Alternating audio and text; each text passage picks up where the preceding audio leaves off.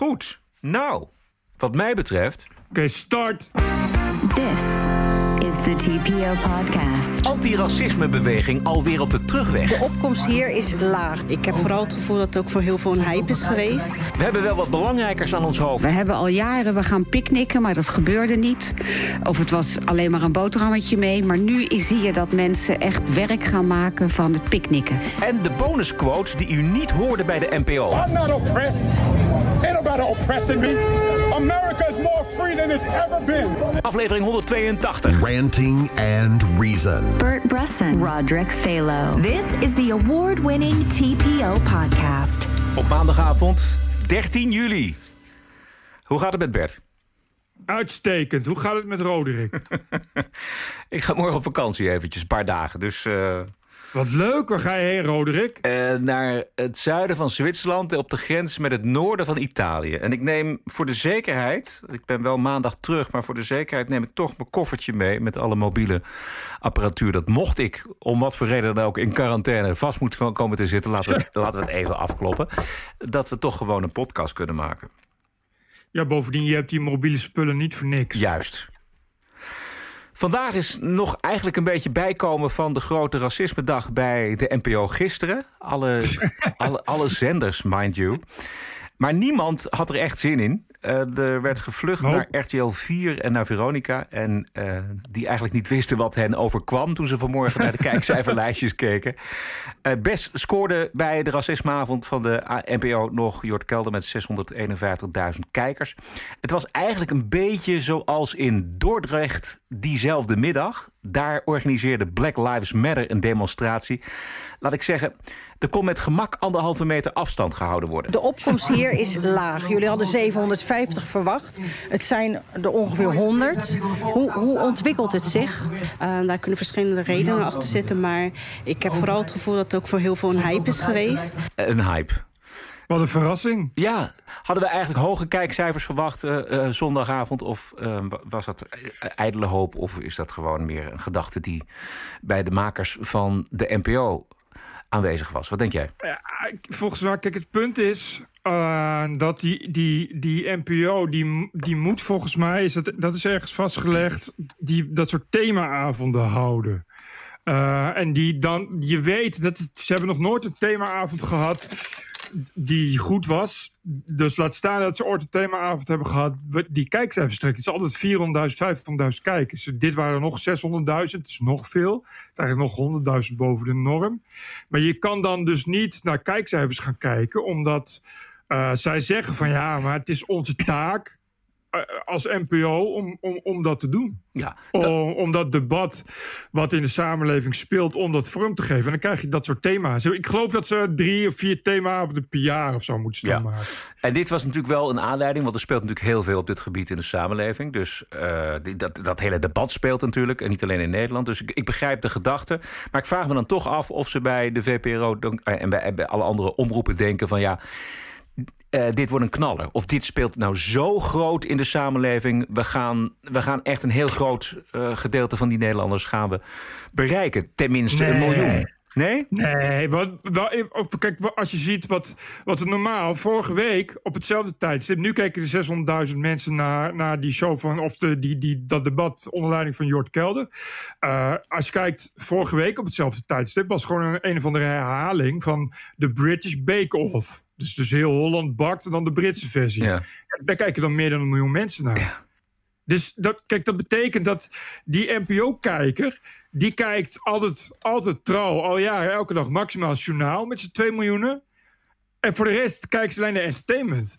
Alles, kijk, Nieuwsuur, dat is ook het standaard 500.000, 600.000 mensen.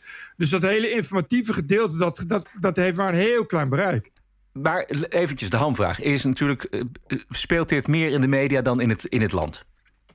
Ja, tuurlijk. Ik las, ik was vandaag nog, eh, was het of gisteren of eh, één vandaag, dat eh, ik geloof 80 of 90 procent is het met elkaar over één ding eens. Namelijk dat dit vooral, vooral eh, tweespalt in de samenleving veroorzaakt. Een goed gekozen stelling Ja. bij, bij Jort Kelder. We hebben net die mevrouw uit Dordrecht gehoord... die zegt het, het is misschien meer een hype. eh gehyped dan door de media. Ja, heel erg. Heel erg. Tuurlijk, dit, man, het is nog, bijna nog, nog in korte tijd nog harder en erger gehyped dan, dan, dan maandenlang corona. Ja. Het is echt, het is, het is 100% een hype. Maar ja, ik vind, kijk, je, je kan, dat is dus een beetje het punt, die, je kan die publieke omroep daar de schuld niet van geven, want het is gewoon iets wat ze, wat ze moeten doen. Daar is die publieke precies. omroep Nee, dat, dat, ik, ik we geven ook geen schuld. Maar de, de vraag, is het een hype en is de afspiegeling in de media... staat die niet in verhouding tot hoe het speelt in de samenleving? Nou zeker in Nederland. Kijk, het is, wat je, kijk, wat je nu ziet, is, is dat je natuurlijk de beroepsslachtoffers, de Sylvana's en de, en de Sunny Bergmans en weet ik veel wat, de Clarice Gaas en, eh, en Jeffrey Afriri, en je kent ze allemaal wel. Ja, die zeggen natuurlijk van heel Nederlands racistisch. Ja, dit is, dit is natuurlijk, dat is maar een handje vol wat het ook zo. Je kan het niet vergelijken in, met, met wat er in Amerika gebeurt. Nee. Waar- je inderdaad voor het zoveelste geval, eh, eh, weet je, eh, eh, dood door politiegeweld. Ja, je, dat, dat, dus, en voor Nederland speelt het gewoon niet. Voor de, voor de meeste Nederlanders, en dat is, dat is natuurlijk vrijwel met alles, ook wat de NPO doet, is dat natuurlijk voor 99% van de Nederlanders hebben geen idee waar het over gaat. Dus die, wo- die wonen ook niet in Amsterdam, dat scheelt ook. Nee, over Amsterdam gesproken. Dat zitten antiracisten ook niet mee. Want eh, nou is er eh, bij de campagne in Amsterdam een spelfout eh, ge- geslopen in een van de grote posters. De slogan luidt namelijk... Grijp jij in als je buurvrouw wordt uitgescholen om haar hoofddoek? En eh, op eh, iemand van het eh, campagnebureau BKB, die de hele campagne op zich genomen heeft, die zegt op AT5: even snel vervangen lukt niet, omdat, dit, omdat er drie affiches aan elkaar vastzitten in die reclamezuil die dan doordraait. Dus je kent dat mechanisme Oh ja, misschien ja. wel. Pas woensdag kan er een nieuwe foutloze versie worden geplaatst. Het is gewoon heel erg dom, zegt hij. Maar ik hoop niet dat het blijft hangen en dat de campagne toch iets positiefs zal uitstralen. Ik, hoe moeilijk kan het zijn? Je hebt één taak. Nee, maar ik weet, Eén weet dat- taak. Nee, dat is zo. Natuurlijk één taak. Maar je weet ook precies hoe dat gebeurt. Kijk, het kan best een haasklus zijn.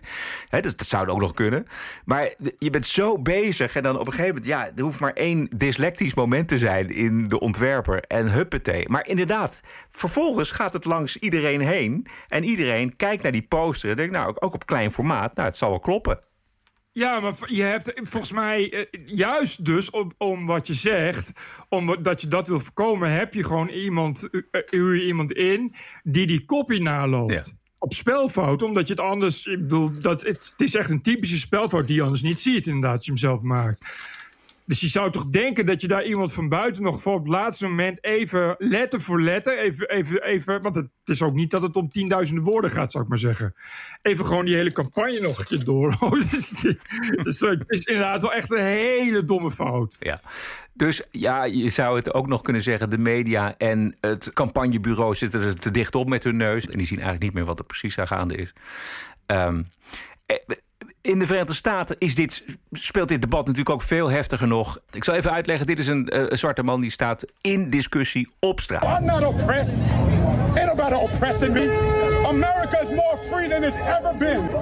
And every every black person know that. They're creating a problem that does not exist, like they're talking about. Is there racism? Of course. But overall, you understand how far we come? Huh? Yeah, do you understand how far we've come?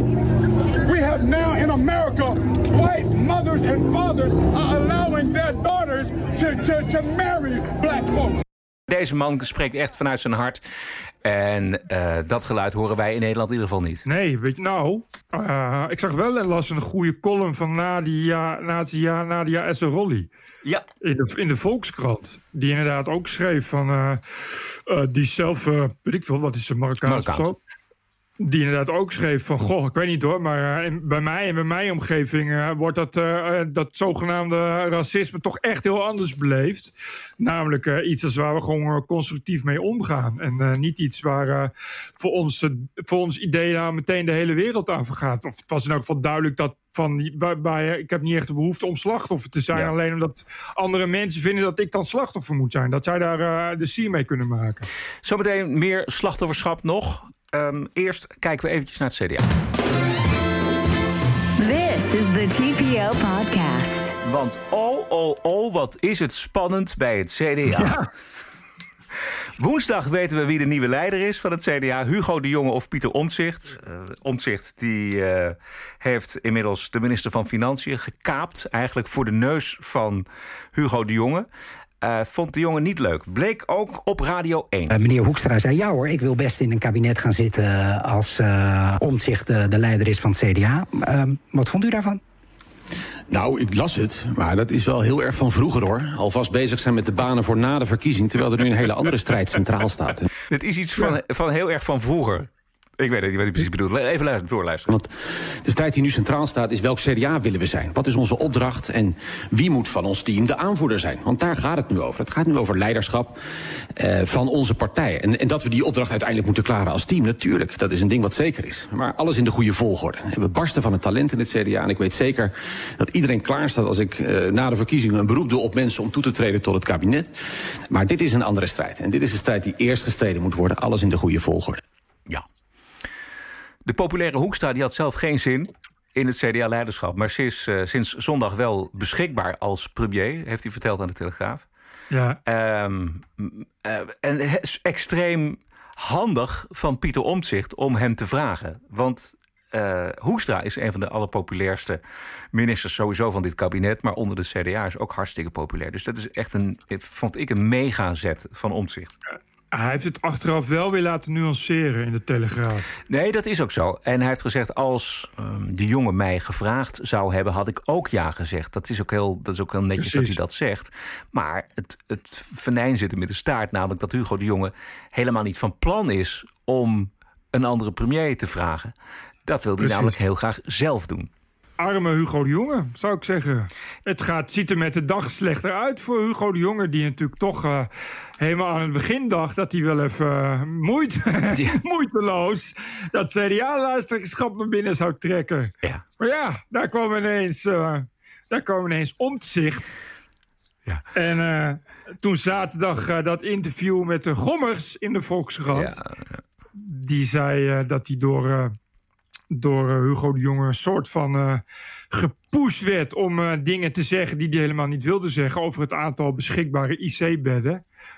Ja, dat is geen goed moment voor Hugo de Jonge om dat te horen in de media. Nee, nee, nee. En er is natuurlijk genoeg irritatie over Hugo de Jonge. Niet alleen bij de pers, maar ook denk ik gewoon bij het publiek. Die, als je ziet naar die, pers, die persconferenties, die zijn niet om door te komen als Hugo de Jonge aan het woord komt. Want het is, het is een aaneenschakeling van, uh, van clichés. Um, maar er is nog veel meer natuurlijk wat kleeft aan hem. Ook die, dat, dat, die hele nieuwe coronawet die is ingediend. Dat was natuurlijk. Juist. Ja, er is nu een nieuwe versie. Maar die was natuurlijk. Die eerste versie was natuurlijk te, te eng om waar te zijn. Want namelijk controle van de overheid achter de voordeur. Juist. Dus. Uh, en dan heb je nog die app. Dat, dat was ook eigenlijk ook geen, geen goed idee. Dat is ook afgeschoten. Dus zoveel geweldigs hangt er niet aan Hugo de Jonge. En ja, ik ben niet lid van het CDA, dus ik ga niet stemmen. Maar ik zou het wel weten. Precies, en dat is natuurlijk het probleem. Uh, kijk, Hugo de Jonge vindt vooral Hugo de Jonge geweldig. Ja. Uh, het probleem is dat CDA-leden daar ook nog een mening over hebben. Ik geloof dat hij daar niet helemaal op berekend is.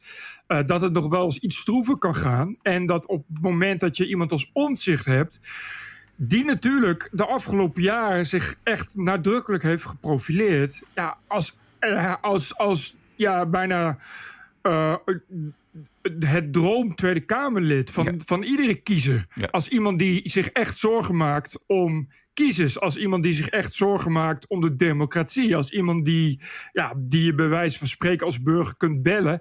En dan gaat hij zijn tanden voor jou zetten als het moet maandenlang in een dossier.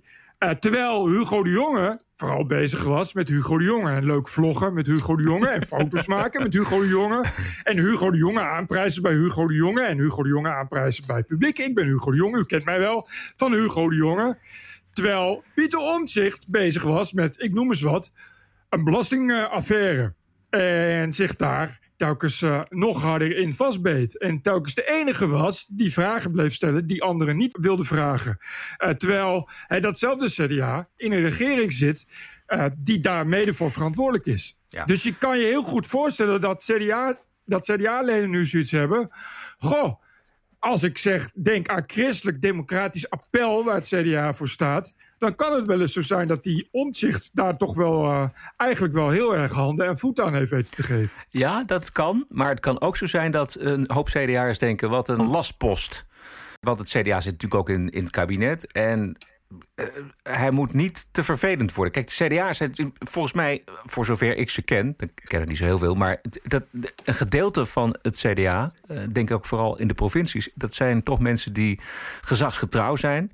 Ja. En als er dan zo'n Einzelganger in de Tweede Kamer zit, die notabene zijn eigen kabinet het vuur aan de schenen legt, dat kunnen nogal wat CDA'ers vervelend vinden, denk ik. Absoluut, dat denk ik ook wel. Uh, bovendien is uh, hij katholiek en uh, de jonge protestant. En protestanten die hebben altijd nog een, een grote vinger in de pap bij het CDA. Mm. En hoe 1833 dat ook klinkt bij het CDA, is dat allemaal nog vrij belangrijk. Dus ook dat kan nog heel erg meespelen. Je hebt het natuurlijk over bij CDA-leden ook over een enorm uh, vergrijsd arsenaal. Althans, ik kan me niet voorstellen dat uh, zeg maar het CDA, net als de FVD, de laatste jaren heel veel jonge leden heeft gewonnen. Nee. Dus wat, je zegt, je zit toch op een, op een soort conservatief gezags, gezagsgetrouw publiek. Ja, die, die toch misschien ook wel. Bovendien kijk, Hugo de Jong is natuurlijk representatiever. Het is wel een man van clichés, maar ja, het is iemand die in het kabinet zit. Terwijl Pieter Omtzigt natuurlijk wel uh, ja, de, de, de, daarbuiten hangt. Ja. En het is heel leuk dat je heel lang op dossiers kunt doorbijten. Maar Pieter Omtzigt is nou ook niet iemand die kort van stof is, zou ik maar zeggen. Nee, of de, en, of de grote uh, lijnen in de gaten houdt. Ja, nee. Of, of charismatisch, et cetera, et cetera. Nee, nee. Het is echt een, echt een dossiertijger. Ja. Uh, en, en ja, als je een fractieleider wil hebben, dan wil je natuurlijk meer dan dat. Ja, precies. Het, zijn sterkte is een, zijn zwakte, om maar een cliché van ja, Hugo de Jonge te gebruiken. Um, ik dacht nog eventjes, Mona Keizer is eruit. Die had niet zo heel veel stemmen gekregen, geloof ik. Maar uh, al die stemmen die gaan wel naar uh, omzicht. Dat had ik gedacht. Maar dat is toch niet het geval. Ik geloof dat het echt 50-50 is. Hmm. Um, dus ik, het, ik vind het echt super spannend. Ik, ik, ze zijn ook overal hè? In, in de media. Vanavond is er volgens mij een groot ja. debat op, uh, op ja. één. Tussen die twee. Ja. Ja, klopt. Mooi hoor. Hè? Daar kan ja, D66 nog een puntje aan zuigen. Ja, ja, precies. Ja, ik, het is nu echt spannend, want het is natuurlijk wel, ja, zoals, zoals met die Gommers. Gommers, die Diederik Gommers is natuurlijk uh, uh, de lieveling van heel, heel, heel televisiekijkend Nederland. Het was toch de, grote man die, die bij, bij wijze van spreken op handen en voeten uh, er alles aan gedaan heeft om, om die IC-capaciteit op orde te ja. houden. Eigenlijk het gezicht van, van, de, van de frontlinie. Um, ja, als nu dus blijkt hè, dat, dat, die, dat, die, dat die Hugo de Jonge uh, vanuit dat OMT en vanuit die regering uh, daar druk op heeft laten zeggen, zetten. Puur en alleen zodat uh, Hugo de Jonge heeft, heeft kunnen zeggen: ja, we hebben straks 1600 IC-beddencapaciteit. Ja, dan krijg je toch dat precies dat volk, wat dan al, al, al die Gommers een lievelingetje vindt, dan zegt: zie je, precies wat we dachten. Ja. Dus, dus toch een regering die als het erop aankomt... dat helemaal niets kan schelen als het voor hunzelf maar goed uitkomt. Ja, ja. Dus daar zullen denk ik vanavond in het debat... ook nog wel harde noten over worden gekraakt. Ik denk dat voor het CDA het electoraal het handigste is... als uh, Pieter Omtzigt uh, de kandidaat wordt. Want die zal ongelooflijk veel stemmen ook trekken... van andere partijen, denk ik. Juist vanwege zijn reputatie, waar jij het net over had. En dat kan betekenen dat het CDA eindelijk weer eens groter wordt dan ze al de afgelopen jaren geweest zijn. Weet je wel, vroeger was het CDA natuurlijk echt de grootste partij met Lubbers. Ja, ja. Um, uh, ja en dat de, uh, omzicht zou als leider van het CDA daar weer kans op uh, bieden, denk ik.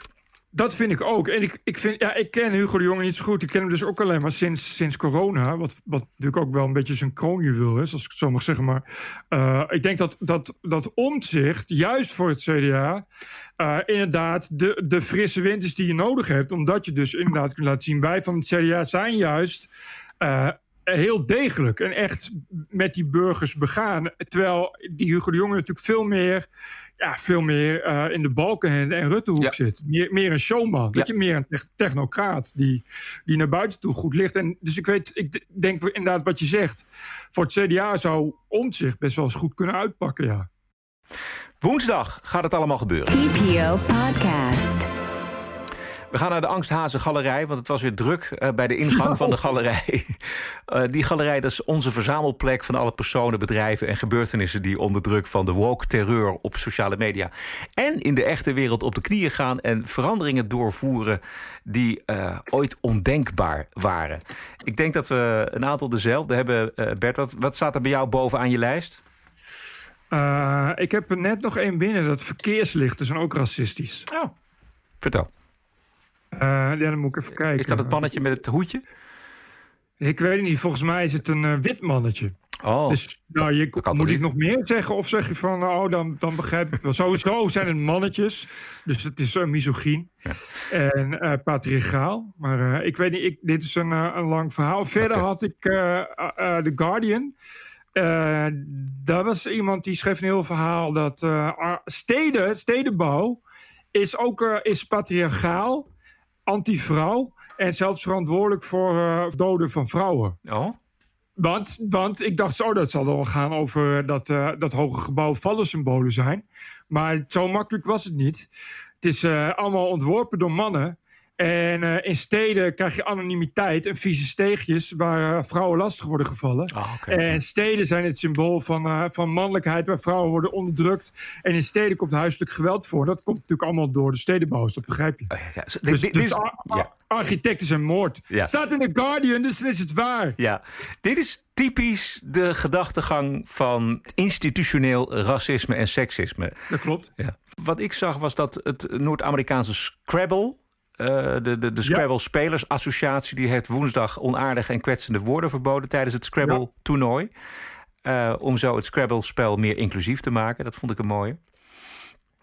Ehm, twee mensen in Californië die waren begonnen met het overschilderen van de grote gele letters Black Lives Matter in hun straat. Die worden vervolgd wegens hate crime.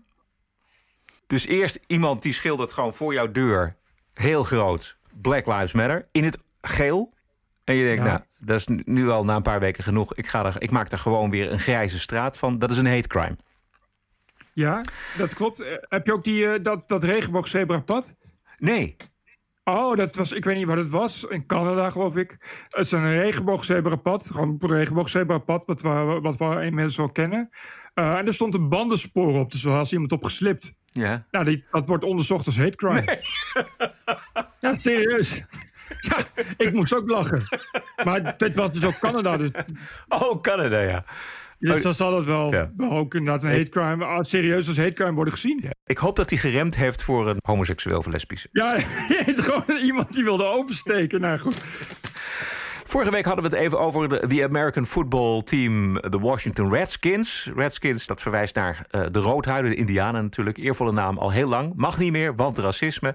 Amerikaanse mainstream media die doen al meer dan 90 jaar verslag van de Washington Redskins. Maar de Redskins is nu als naam verboten. Yep. Redskins dus. Luister even naar wat de Amerikaanse media ervan maken. Today, he leaned even further into the culture wars, criticizing the Washington football team, which we will not name. tweeting about you know Bubba Wallace and, and the Washington football team. Pressure mounting for the Washington football team to change its name. Long past time for the Washington football team to change its name. There is something happening across the country, Allison. You look at the Washington football team. The Washington football team. Washington football team. Washington football team. Washington football team. The Washington football team. Juist, de Washington Football Team. omdat ze de Redskins niet meer willen zeggen. Vanaf vandaag heten ze ook officieel geen Redskins meer. Eh, er is een, ook een haastklus trouwens, want die nieuwe naam die moet nog verzonnen worden. Die is er dus niet. Dus Ja, het is, eh, ik heb het idee dat het best wel een paniek is. eh, echt in één keer. Het speelde al heel lang. Ja. En, en nu ineens is het hop, logo weg, naam weg. Dus nu heten ze voorheen de Washington Redskins. Ja, zoiets ja. Actrice Halle Berry, die zou een transgender vrouw of man spelen. Hoe je dat zegt. Maar die zag daar vanaf en bedankte de activisten die haar rol verboden. Ja, dat vond Yep. ik echt heel erg eh, ernstig. Twitter die gaat weer op slot onder eh, druk van de actiegroep Global Project Against Hate and Extremism. Dat is een actiegroep voor de goede zaak, zou je zeggen. Die heeft eh, Twitter de accounts eraf gegooid van rechtse groeperingen als voorpost en identitair verzet. Die Yep. ooit nog het spandoek op de ha het Haga Lyceum lieten zien. Wie islam zaait, zal sharia oogsten. Het zijn geloof ik 40 accounts hè, die, die zijn gesloten. Ja, maar dat is, dit is wel volgens mij een, een koersverandering van Twitter. Want ze hebben nog wel eventjes Donald Trump Ja. natuurlijk eh, lastig gevallen. Maar eh, dit is... eh, ja, voor Facebook is het niet nieuw, maar voor, voor Twitter is het nieuw volgens mij. Twitter worstelt al heel lang mee. Eh, in het, het Twi- Twitter doet hetzelfde als Facebook. Al, al- alhoewel Zuckerberg dat iets, iets eh, veel meer standpunt inneemt. Die Jack van Twitter die eh, probeert dus ook een beetje die, die vrijheid van meningsuiting te redden. Maar die komt er ook voor uit dat hij zelf heel woke is. En dat, of in elk geval dat, dat het bedrijf heel woke is. Dus ze hebben het heel erg moeilijk met, met wat, wat moeten, we, moeten we nu wel of niet doen. Ja, ja. Maar dit is, dit is dan wel weer een knieval. Weet je, van oké. ik heb het idee dat het een soort onderhandelingsspelletje is geworden. Ja, wij zetten nu weer 40, 40 van die accounts uit. Dan, dan, is, dan zijn die lui weer even rustig.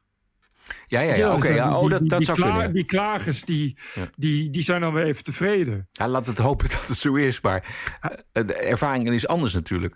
Heb je, heb je er nog meer? Anders Ja, ik heb dan lees ik even een lijst voor. Want, eh, Ik heb, er- ik heb er nog, eh, even kijken, ik heb er nog één. In Seattle, in het de- progressieve noordwesten van Amerika, worden witte ambtenaren heropgevoed. En eh, de heropvoeding betreft hun huidskleur. Recently, the city of Seattle summoned its white employees and only its white employees to a meeting and then informed them that their skin color is a crime. The city called this anti racism training. Events like it are taking place all over the country right now in schools, local governments, corporations, the military. The city of Seattle named its training session Interrupting Internalized Racial Superiority and Whiteness. Chris Rufo of City Journal wanted to know exactly what went on in a meeting like that, so he filed a public records request. Here's what he found. White employees in Seattle were informed that their so called white qualities were offensive and unacceptable. Those qualities included perfectionism, objectivity, and individualism. The employees were told to stop exhibiting these characteristics, and instead they were ordered to undertake, quote, the work of undoing your own whiteness. Ja, dit is Tucker Carlson bij Fox. En wij weten dat er bij de Nederlandse gemeente ook de witte ambtenaren worden getraind op zogenaamde bewustzijn van eh, zogenaamd privilege. In Amsterdam en Utrecht, we hebben daar eerder over bericht, eh, Bert, is dat in ieder geval het geval. Maar vast in nog meer gemeenten. En ik ben benieuwd of ja, of er ervaringen zijn van mensen die zo'n cursus gevolgd hebben. Dus luister je nu naar de TPO-podcast en heb je die ervaring, mail dan ons info.tpo.nl. Dat mag anoniem als je repercussies verwacht. Maar wij zijn eh, zeer benieuwd naar mensen die zo'n cursus gevolgd hebben. Diversiteitscursus, wat dat eh, precies voor inhoud heeft. Ik heb eh, die cursus hier voor me, want dit is Christopher Rufo twitterde daarover. Ik zal even nog voorlezen wat je leert. Daar leer je wat internalized racial superiority is. Dat zijn de volgende dingen. Als je dat hebt, als je een van deze dingen herkent, ben je een verschrikkelijke racist. Perfectionisme, individualisme, eh, eh, arrogantie, paternalisme, stil blijven, intellectuali- intellectualization, ik weet niet hoe ik dat moet vertalen. Control, violence, comfort, appropriation, cognitive dissonance, objectivity en anti-blackness. Als je aan één of meerdere van deze dingen voldoet, ben je, ben je een racist. Dus als je zegt, ik ben, eh, ik ben intellectueel, eh, individueel, ik ben graag individu en ik hou van controle, ben je een racist. Ben je gewoon een racist. En wie bepaalt dat? Ja, dat bepalen die cursusmaker. Diversity trainers. Het is de hel, is het. Het was echt, het was, eh, ja, ja.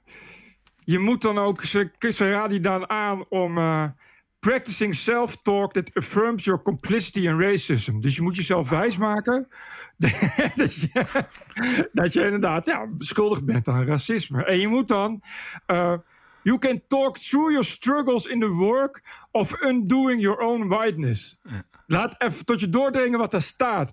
Undoing your own whiteness. Mijn geliefde twitteraar eh, Tishana McGrath. Dat is een, eh, een hoax-twitteraar die eh, altijd de draak steekt met, met de social justice warriors. Die is heel goed. Die heeft ook al boeken geschreven vol met onzin.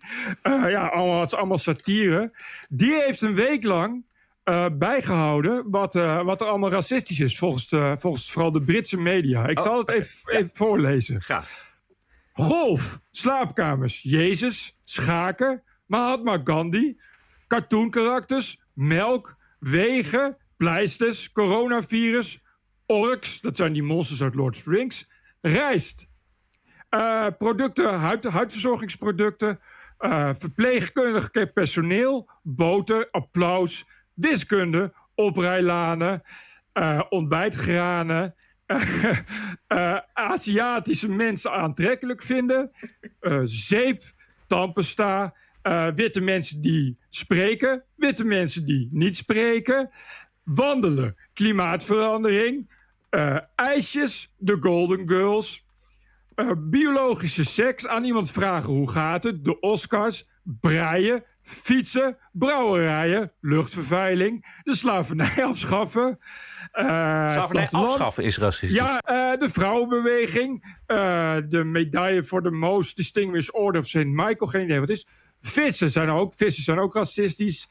Eh, stroop voor pannenkoeken, zout, eh, ja, verkeers, verkeersborden en verkeerslichten, aardbevingen, klassieke muziek, paardrijdingen. eh, proberen niet racistisch zijn is ook racistisch. Aardig zijn is ook racistisch. Anglo-Saxon, dat zijn de WASP, de White Anglo-Saxons. Toy Story 4, Mary Poppins, joggen. De Lake District, vrouwen, Faulty Towers, gifjes in, ons, in social media reacties, botanische tuinen, sandwiches. En eh, eh, hoe zeg je het? Environmental activism. Dus, dus, eh, Milieuactivisme. milieuactivisme. Vrouwen, nog meer vrouwen. Wetenschap, uiteraard. Westerse filosofie. Bibliotheken. Honden, diëten, yoga, country music, de Scrabble, we hebben het al genoemd. Wijn, schoenen, seks hebben met zwarte mensen, geen seks hebben met zwarte mensen, rockmuziek, eh, veganisme, Dr. Seuss, dat is een bekende opvoedkundige, robots, Charles Dickens, The White Cliffs of Dover, pardon, tss, Thomas, de, de Steam Tank Engine. Dit waren er ongeveer 80 en dit is ongeveer het resultaat van afgelopen week. Hij heeft ze geturfd, hij heeft het gelezen, gezien op televisie, het internet. D- Dit is eh, racistisch verklaarde onderwerp. En hij zei het, heeft het eh, geturfd en ook de screenshots van eh, de media erbij gezet. Oké. Ehm, e- e- even onze nationale nieuwszender Radio 1. Afgelopen donderdag. Er is best veel aan de hand die dag. Ik heb de kranten nog even op nageslagen. Boerenblokkades. eh, nieuws over coronawet. eh, die eh, niet eerder dan in oktober er is. Oproep van J.K. Rowling, Noam Chomsky en vele anderen tegen de cancel culture. Rutte en het Europees Coronafonds, et cetera. Bert, ik zit in de auto, zet Radio 1 op. Was ik zomaar vergeten hoe belangrijk picknicken is. De trend van 2020? Nou, het zet voor het eerst echt door. We hebben al jaren, we gaan picknicken, maar dat gebeurde niet. Of het was alleen maar een boterhammetje mee. Maar nu zie je dat mensen echt werk gaan maken van het picknicken. En hoe komt dat dan? Ligt het dan echt aan het feit dat we corona hebben gehad en beperkt waren in wat we konden doen? Ja, dat is wel echt een van de redenen. We hebben natuurlijk een prachtig voorjaar gehad. Hoe wil je elkaar zien? Ja, dat kan alleen maar buiten, want met meer eh, hè, dan vier mensen. En op, met een picknick kun je mooie afstand houden. Je kunt allemaal wat lekkers meebrengen. En het is zelfs een beetje een trend aan het worden om een picknickvergadering te houden. Een picknickvergadering. Daar luister ik even met eh, belangstelling naar, gezien onze redactie. Wat- Misschien voor ons. ja. Hoe ziet dat er dan precies uit? Je gaat buiten Ja, vergaderen je met gaat een buiten mandje. vergaderen. Er zijn zoveel plekken met grote picknickbanken. En je neemt wat mee. En je kunt genoeg afstand houden. En dat is- kan het iedereen aanraden. Eh, u zei net al, een boterhammetje meenemen. Is dat nog steeds hoe de picknick er nu anno 2020 uitziet? Of is dat een Nee, beetje nee, nee, veranderd? nee. Radio 1! Is dit serieus? Dit is eh, Twan Was en. En dit is Dionne niet. en, en Twan? Peperstraat. Ja. Want ik, ik zit echt, ik zat echt, dit lijkt wel satire. Nee, dit is puur echt. Want ik, ik had vroeger op vrijdag zo'n rubriekje in een, in een AVRO Radio 1-programma. En daar zat ook een, zo'n, zo'n satire-rubriekje met de Henri van Loon... en eh, die jongens van, van Sluipschutters en dat, soort- dat soort lui. En die maakten zeg maar dit soort dingen. echt, echt precies zo. Bij wijze van. Bij wijze van. Ja, ja. Dit is toch geen radio, man? Ja, nee, dit is heel Dit erg. kunt toch niet serieus, kunt toch niet Ja. serieus radio, toch op de radio gooien dit? Het grappige is trouwens dat ik twitterde mijn onvrede. Daar is Twitter namelijk voor. Eh, met het fragment en de tekst De ondraaglijke lichtheid van Radio 1. En wat gebeurde mij afgelopen zondag? Die tweet die werd geliked door Radio 1. Ja. Dus dat betekent dat, tenminste zo interpreteerde ik het... dat uh, bij Radio 1 er ook mensen zijn die zeggen... ja, dit moeten we volgens mij niet doen. Sterker nog, ik kan je garanderen, want die ken ik persoonlijk, dat er bij Radio 1 mensen werken. Uh, niet, en ook niet op een heel kleine, op kleine functie, best wel hoog, die dat ook vinden. maar ja, zie je, Radio 1 is heel groot. Het, Er zijn heel veel omroepen die daarin meewerken. Ja. Dus, uh, die, die, maar dit is inderdaad een leed wat, door, wat breed gedeeld wordt. Overigens al jaren. Ja, dit, dit zijn, de NPO is daar uiteindelijk de baas in. En die, die programmeren dat. En ja.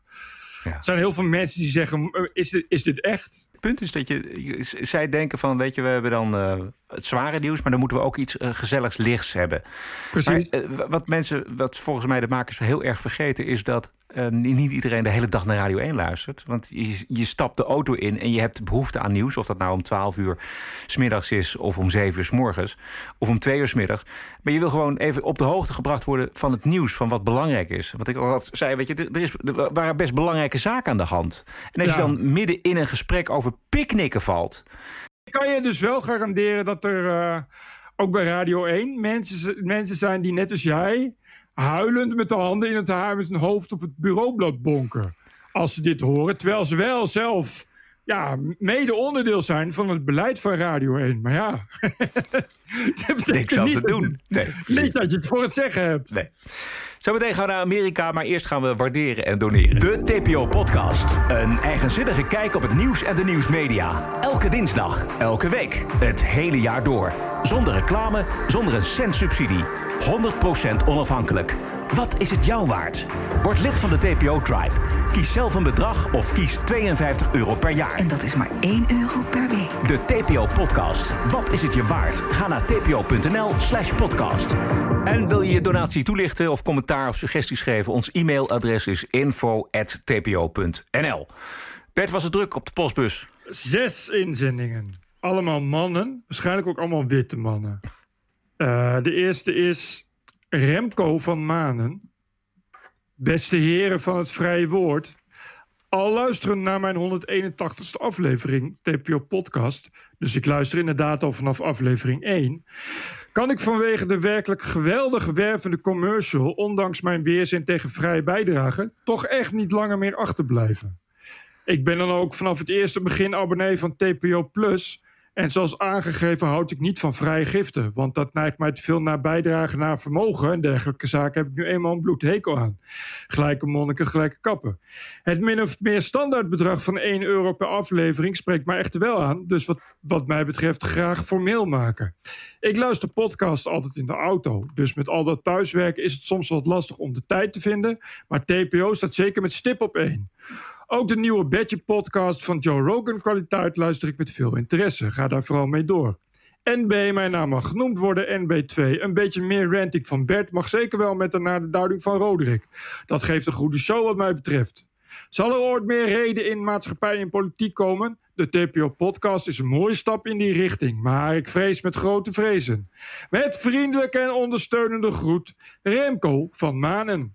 Remco van Manen, dankjewel voor je mooie e-mail en je donatie. Bert Grootherde.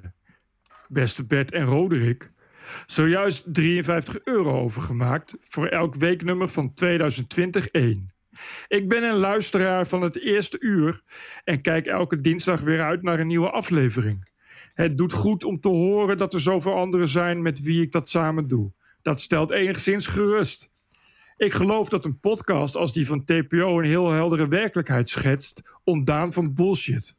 Vervolgens kan ik niet meer gewoon naar het nieuws kijken en merk je dat ik soms wat treurig word van de eenzijdige informatie waar we door overspoeld worden. En grote dankbaarheid, de TPO als plek waar niet zo gedeugd wordt. Dat is misschien wel de grootste verademing. Het grote deugen als het kopen van aflaten. Voor mij geen aflaten, wel een donatie om niet aan de zijlijn mee te profiteren, maar een duit is dus in de zak te doen als blijk van mijn waardering voor jullie geluid. Hartelijke groet, Bert Groothedde. Heel goed, Bert. Dankjewel. En nog een keer ah, Marjolein en Menno van Doren. Ik zou kunnen dat we die al eens eerder gehad hebben, dat weet ik niet zeker. Eh, het is niet dat mailtje, maar dat ze zelf al eens eerder gemaild hebben. Beste Roderick en Bert, duizendmaal dank voor jullie objectieve en informatieve wekelijkse podcast. Wij waarderen dit geluid al jaren en genieten er meestal samen van in de tuin, in de auto of als slaapmutsje in bed. En dan moeten we de volgende dag meestal terugluisteren. Ondanks dat we het gemiddeld slechts voor 95% met Bert eens zijn, hebben we zojuist naast ons vaste TPO-abonnement ook nog 53 euro, het is immers een schrikkeljaar, gedoneerd om te helpen dit geluid in stand te houden. We hopen dan ook dat jullie vooral doorgaan. Nog even over nummer 181. Er werd gezegd, we willen toch allemaal diversiteit? Nou, dat willen ze allemaal helemaal niet. We hebben ook helemaal geen bezwaar tegen. Maar net als bij het onderwerp racisme... lijken ook bij dit onderwerp slechts twee keuzes mogelijk. Als je niet voor bent, ben je tegen. Neem gewoon de beste voor je baan. En over Barry Stevens... Barry Stevens zat inderdaad in de jury van de Soundmix Show... maar werd in onze herinnering ooit bekend... door zijn rol als constant kwark tovenaarsleerling en assistent bij Tita Tovenaar. Oh. Ik, ik denk dat Marjolein en Menno al iets ouder zijn dan wij. Ja, maar Tita Tovenaar, die, dat ken ik ook nog wel. Dat was een hele... Ja, ik ook. Oh, oké. Maar dat is wel eh, eh, 1980 of zo. Ja, zeker. Misschien jou, eind jaren zeventig zelfs. Ja. En eventjes nog over de diversiteit. Dat was ook eh, licht ironisch bedoeld, maar misschien niet zo overgekomen. Nee, maar dat zij begrijpen het geloof ik. Groeten Marjolein en Menno van Doren. Geweldig. Tita Tovenaar. Ja. Damn. Dan doe ik dit en alles staat stil. Het is echt, het is heus, het is raar, Dat-. Een Tita Tovenaar. Toch? Dat jij dat nog weet, man. Nee, maar dat, Ja, dat weet dat ik niet meer. Dat is zo'n meisje. Ja, dat En weet ik, ja. En dat Tita Tovenaar was Tom Luns, zoiets? Ja, ja precies. Tom Ja, die- Ja. Ja, maar ik, eh, dat is, ik was toen eh, vijf of zes. Dus dat erbij erin. loopt, dat wordt, dat wordt in je geheugen gegrift. Ah, onze, onze man uit Hongkong. Oh ja. Tom Gerritsen. Beste Bert en Roderick. Ik was al tijden van plan om weer eens een donatie te doen. Maar het was er nog niet van gekomen. Tot nu dus. Zeker in deze tijden is het heel belangrijk dat onafhankelijke journalistiek de mogelijkheid heeft om echt nieuws te brengen. En om opinies te brengen zonder zich druk te hoeven maken. Om reclameinkomsten van laffe bedrijven. Eh, vandaag kreeg ik onderstaande link van mijn oudste zoon. En hij dacht dat het iets was om jullie onder de aandacht te brengen. Dat ben ik met hem eens, want het is werkelijk schokkelijk wat hier gebeurt. Eh, even kijken, dit is een linkje naar Daily Wire. Dus dat, ik weet niet, of dat, hier heb je niet, niet zoveel aan, denk ik. Dat, eh, Penn State deletes tweet acknowledging conservative student viewpoints are important. Ah, oké. De, de URL zegt genoeg. Anyway, toen ik hem vroeg of hij wel eens naar de TPO-podcast luisterde... vertelde hij me dat hij elke week luistert. Dat deel van de opvoeding durf ik dus geslaagd te noemen. Omdat ik het idee van een euro per week erg goed vind... heb ik 104 euro gedoneerd. Oh, bedankt. Dus voor elke week maak ik 2 euro over. één voor mezelf en één namens mijn zoon. Wiens naam uiteraard ook genoemd mag worden. Eh, zijn zoon is Rob Gerritsen. Vriendelijke groet uit Hongkong. Tom Gerritsen, TPO's man uit Hongkong. Ja. De laatste is van Diederik den Hartog. Beste Bert en Roderick. Een paar weken geleden heb ik ook de jaarlijkse bijdrage van 52 euro overgemaakt. De TPO-podcast zorgt voor wekelijks zoveel vermaak, verbazing en een nuchtere kijk op de wereld. Dat moet ondersteund worden. Soms luistert mijn vriendin mee en zij komt meestal niet meer bij van het lachen als Bert weer heerlijk aan het renten is. Of als de hypocrisie van links in het algemeen en die van Femke Halsema in het bijzonder weer eens uitgebreid blootgelegd wordt. De wereld is gek geworden en jullie houden het hoofd koel.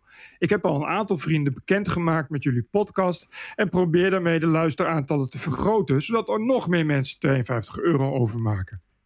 Ook erg leuk zijn de tips voor de nieuwe podcast die door jullie als bronnen worden gebruikt, zoals Diamond and Silk, Joe Rogan en No Agenda, zodat ik daar leuke uitstapjes naar kan maken om de pijn van het lange wachten tot de volgende dinsdag enigszins te verzachten. Voor de Lafaards Hall of Fame heb ik nog een linkje, want ook Scrabble-woorden zijn racistisch tegenwoordig. En die hebben we inderdaad al genoemd. Ga zo door. What a show, Diederik den Hartog. Diederik den Hartog, dankjewel. Dit was het? Dit was het. Wilt u ook ondersteuner worden van de TPO-podcast? Dat kan met ideeën of suggesties. Mailen kan naar info.tpo.nl. En een financiële ondersteuning stellen wij op hoge prijs. Waarderen en doneren kan op tpo.nl slash podcast. This is us. This is our country. This is CNN breaking news. I believe that the president is literally an existential threat. Stop the hammering out there. Who's got a hammer? Make America great again. New York Times and CNN have also smeared veterans like myself. This video was taken during a heated exchange with an unidentified man who called Cuomo Fredo. Stop the hammering. This is the TPO podcast. News 630 WMAL, Washington. Ja, we weten wat de dood van één man door een politieagent teweeg kan brengen. Maar er worden elke dag tientallen zwarte Amerikanen doodgeschoten door andere zwarte Amerikanen. Sinds de dood van George Floyd meer dan 100. Tussen de slachtoffers zitten kinderen van 8 jaar. Een overzicht van CBS News. Violence really cast a grim shadow over 4th of July celebrations this weekend. Um, and it happened in city after city after city. We're going to start in Chicago, though. At least 77 people shot on Friday in Chicago, 13 people killed. And one of them was a seven year old little girl. Her name is Natalia Wallace. She was visiting her grandmother for a 4th of July uh, celebration. She was only seven years old. We talk about Black Lives Matter, but at the end of the day, we killing each other. In Atlanta, an eight-year-old girl was uh, killed, along with uh, rather 20 other, 23 other people uh, shot in the city, but an eight-year-old girl killed. Her name, Sequoia Turner. She died after a group of people opened fire on a car that she was sitting in with her mother and another friend, another adult. The city's mayor said that peaceful protests for racial justice are important, but condemned those that she said were wreaking havoc on the community. You can't blame this on a police officer. You can't say that we this is about criminal justice reform. This is about some people carrying some weapons who shot up a car with an eight-year-old baby in the car. Nou, dit is de burgemeester van Atlanta. Ik wil je nog één verslag laten horen. Dit is een gewone dag in Philadelphia. Zwarte Amerikanen die andere zwarte Amerikanen doodschieten... uit vergelding of gewoon bij een overval of beroving. July 5th started with two men shot on the 600 block of South Street at 2.30 a.m. Then another double shooting at 1.30 in the afternoon... on the 1800 block of Wallace Street in Spring Garden. Less than an hour later, a 37 year old woman was shot 12 times in the torso on the 1900 block of Clarence Street in Harrogate. At 320, another woman shot in the arm on the 2700 block of North Broad Street. At the same time in Point Breeze, a double shooting left one man dead on the 1300 block of 17th Street. In North Philadelphia, a 43 year old man was fatally shot in the back of the head on the 2300 block of Crosskey Street. Then, just before 5 p.m., an 11 year old girl in West Philly suffered a graze wound on the 2500 block of 67th Street. Just before 6:30, one man died in a double shooting outside of a home on the 2100 block of East Ann Street in Kensington. door, Police say two gunmen approached and opened fire as the men sat together during a barbecue on the block.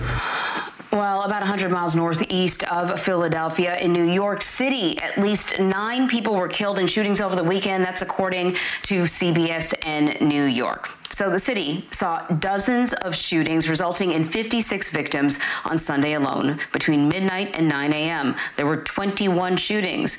The former NYPD commissioner, Ray Kelly, says a possible cause of the surge in gun violence may be due to the mayor's elimination of anti crime units. Yes, there we go. Defund the police. Ik wou net zeggen, je moet vooral de politie opheffen. Daar wordt het een stuk beter van. Dit is de grote epidemie onder de zwarte bevolking van Amerika.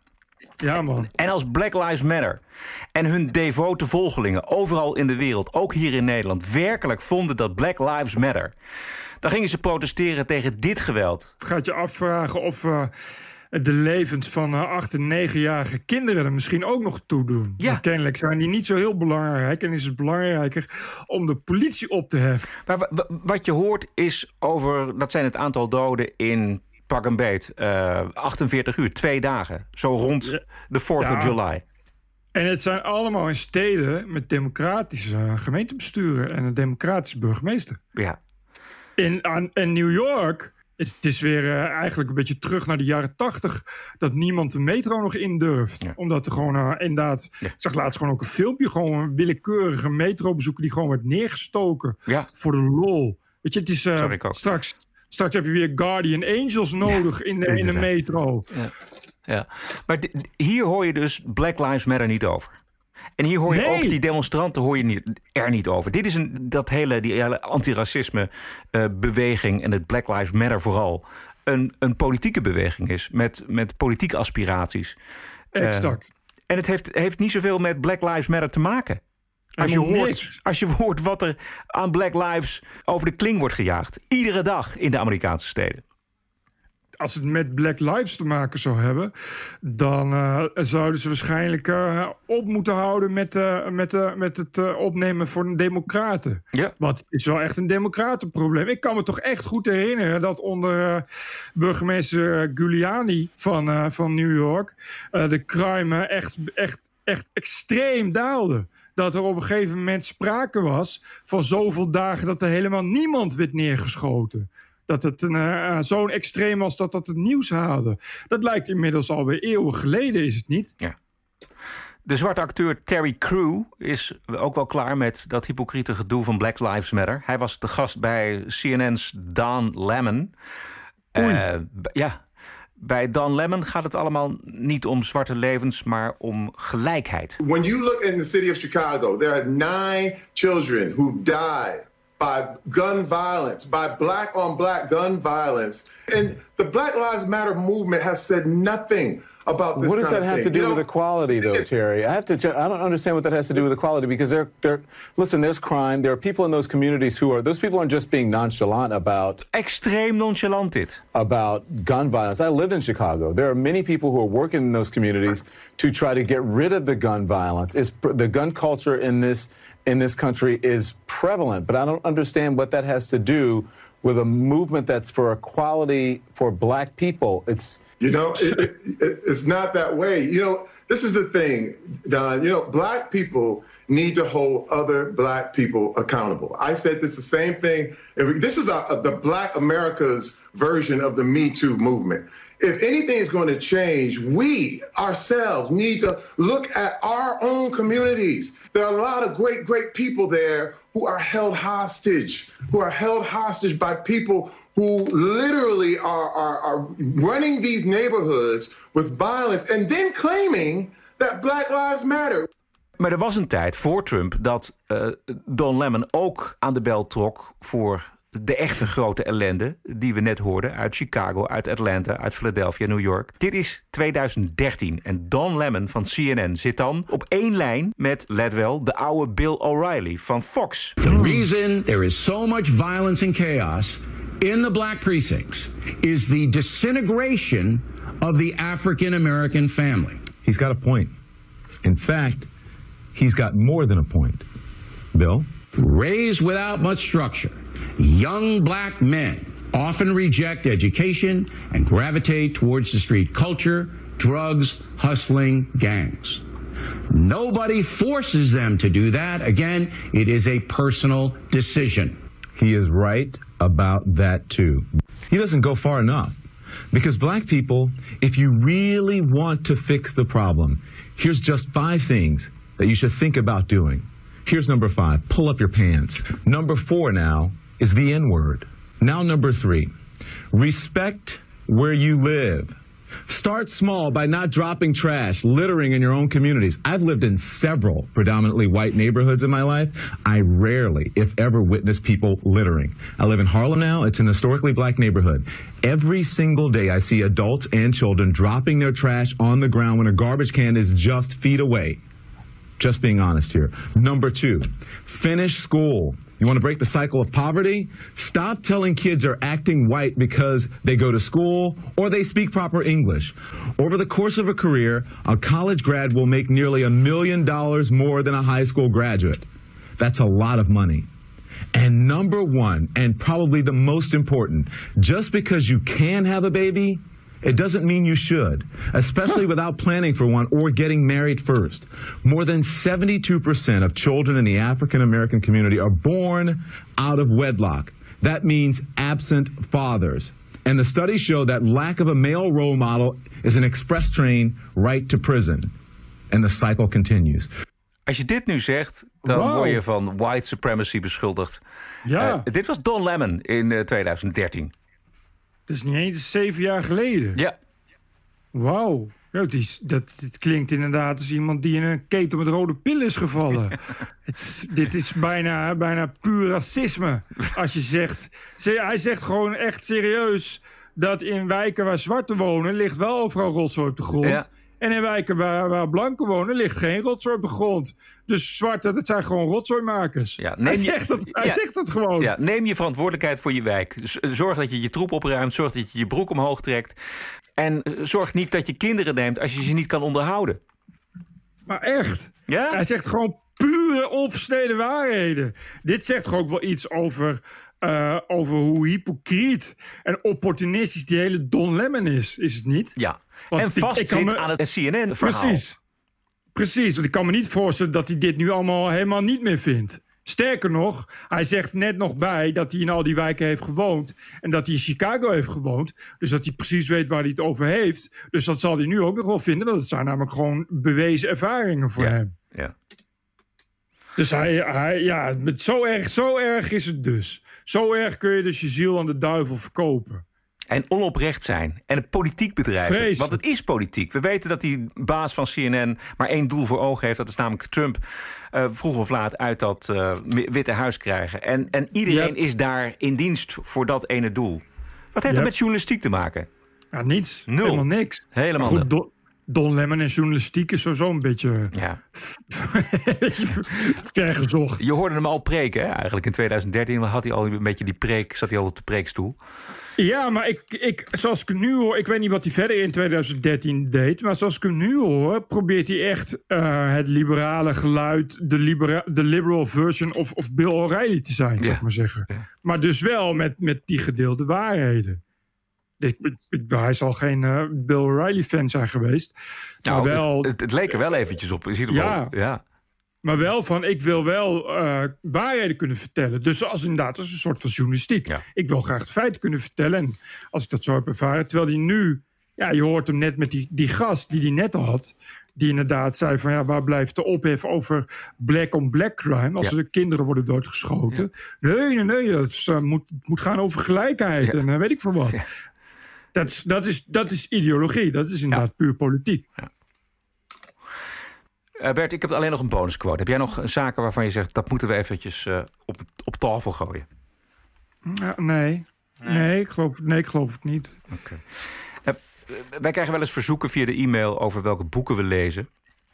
En welke we dan de moeite waard vinden. En ik heb er toch weer één te pakken. Bert, gekocht bij Amazon. White Guilt van Shelby Steele. How blacks and whites together destroyed the promise of the civil rights area. Hmm. Shelby Steele is een onderzoeker, auteur, columnist, documentairemaker, geeft les aan de Stanford Universiteit. Hij is zwart. Shelby Steele gaat recht in tegen het slachtoffer-idee, gedachte van zwarte en progressief witte Amerikanen. Enorm verfrissend boek om te lezen. Eh, maar ik heb ook een podcast gevonden van het Hoover Instituut waar hij te horen is. En eh, laten we eindigen met een lang stuk van 4,5 minuut uit augustus vorig jaar. En daarin horen we hoe hij oordeelt over het debat. Het begint, het fragment, met een vraag van de moderator over een project van de New York Times. Om het eh, moment te documenteren dat het eerste schip met slaven uit Afrika aanmeert aan de Amerikaanse oostkust. The New York Times took it upon itself to do a Project Shelby, and its mission statement, I'll read it to you, is quote, No aspect of the country that has been formed here has been untouched by the years of slavery that followed. On the 400th anniversary of this fateful moment, it is finally time to tell our story truthfully. Have you been asked to write for Oh this? God, I'm gonna. No, I haven't. No. I, I don't think they're that. Would you write for it? the, you know what we. Why are they doing that? Why are they something that's this fundamentally silly and childish? Because they are trying to expla expand racism as a tool of power. And they're afraid racism really doesn't exist in a meaningful way anymore, which means they are going to be impotent. They're going to lose power. because nobody's afraid of it anymore. You have people like Shelby Steele saying the oppression of black people's over with. They can't. So, so then they, they, the next, you wake up in the morning and here they are uh, saying, "Oh my God, no, we've got to go back. Racism. Look how evil. Look how horrible. Look how." And it was horrible. It was indisputably horrible. Uh, but what does that have to do with the situation? What they won't say in the New York Times is that by almost every indication, every measure, racism is diminished or disappeared in American life. In fact, in American life, white guilt is a far more uh, likely where, where there is a kind where whites are simply trepidatious, live in in in, some, in anxiety about whether they're going to be seen as racist or not. That's the real story. So if the New York Times wants to wants to do that, but I'm sick and tired of people like the New York Times using black people once again for their means to power. Not blacks, but their means to power. The New York Times, liberalism generally in America. Uh, and so, what, what is valuable to, to white liberals is an angry black man. They love nothing more. Than, and, and God knows if he's really victimized, then you, you lift him to sainthood. I'm doing a, a, a, doc film documentary at the moment and researching people and done a lot on Ferguson, Missouri, and the shooting of Michael Brown and so forth. Hands up, right? Yeah, hands up, don't shoot. Um, and so last week I was was there, and uh, the father was this the fifth anniversary of the shooting, uh, and the father's there, and, and at this of, of Michael Brown, and and it was choreographed. The New York Times was there at the news conference. Uh, all the major newspapers were there. Time magazine was there. Not a single black person from Ferguson was there. Not one. Uh, they, they, why was the, why was the media there like that? Power. They see, they see the, the, tra- the killing of a black man as their source of power. They're, they're, the Democratic Party in America is based entirely on the idea that they fight the menace of racism and Republicans don't. And, and so it's, they, they find a moment like that electrifying. Week before that, we were on the south side of Chicago. In, in 2016, 762 black kids were shot and killed. 3,000 were wounded. No media, no interest on the part of the president, the attorney general. All those people were in Ferguson when one kid got shot and killed by a white policeman. They were, it, it was, they were ha- in Happy City. They had black victimization. Once, the, the, once you have the, the, the black victim, you have power. You can, you can elect people to office. Barack Obama is, was the president for no reason under the sun except for the fact that he was black. And he gave millions and millions of American people an opportunity to vote in a way that proved that they were innocent of racism. American, he understood that America is, is hungry to prove this. Shelby Steele en White Wow. Guilt. Zo, naar hem kun je echt uren luisteren. Ja. Wat een goed verhaal, zeg. De podcast is van het Hoover Instituut. En als je Hoover Instituut intikt en Shelby Steele, dan kom je er vanzelf. Dit was het. Yeah! Tot zover aflevering 182. Wij bedanken iedereen die deze week gedoneerd heeft aan de TPO-podcast. Dat kan anoniem, dat kan ook met naam en toenaam. In dat laatste geval laat het ons vooral weten in een berichtje. En dat berichtje kan naar info.tpo.nl. Financiële ondersteuningen kan op een aantal manieren. Kijk voor de manieren op tpo.nl slash podcast. We zijn terug dinsdag 21 juli. Heb een mooie week en tot dinsdag. Tot dinsdag. Jij ook, Glenn. Glenn, can you give me the microphone? TPO Podcast. Bert Bruson, Roderick Balo, ranting and reason. You can't handle the truth. Podcasting is the TPO podcast in the Netherlands. Bert and Roderick. What a show. I'm telling you.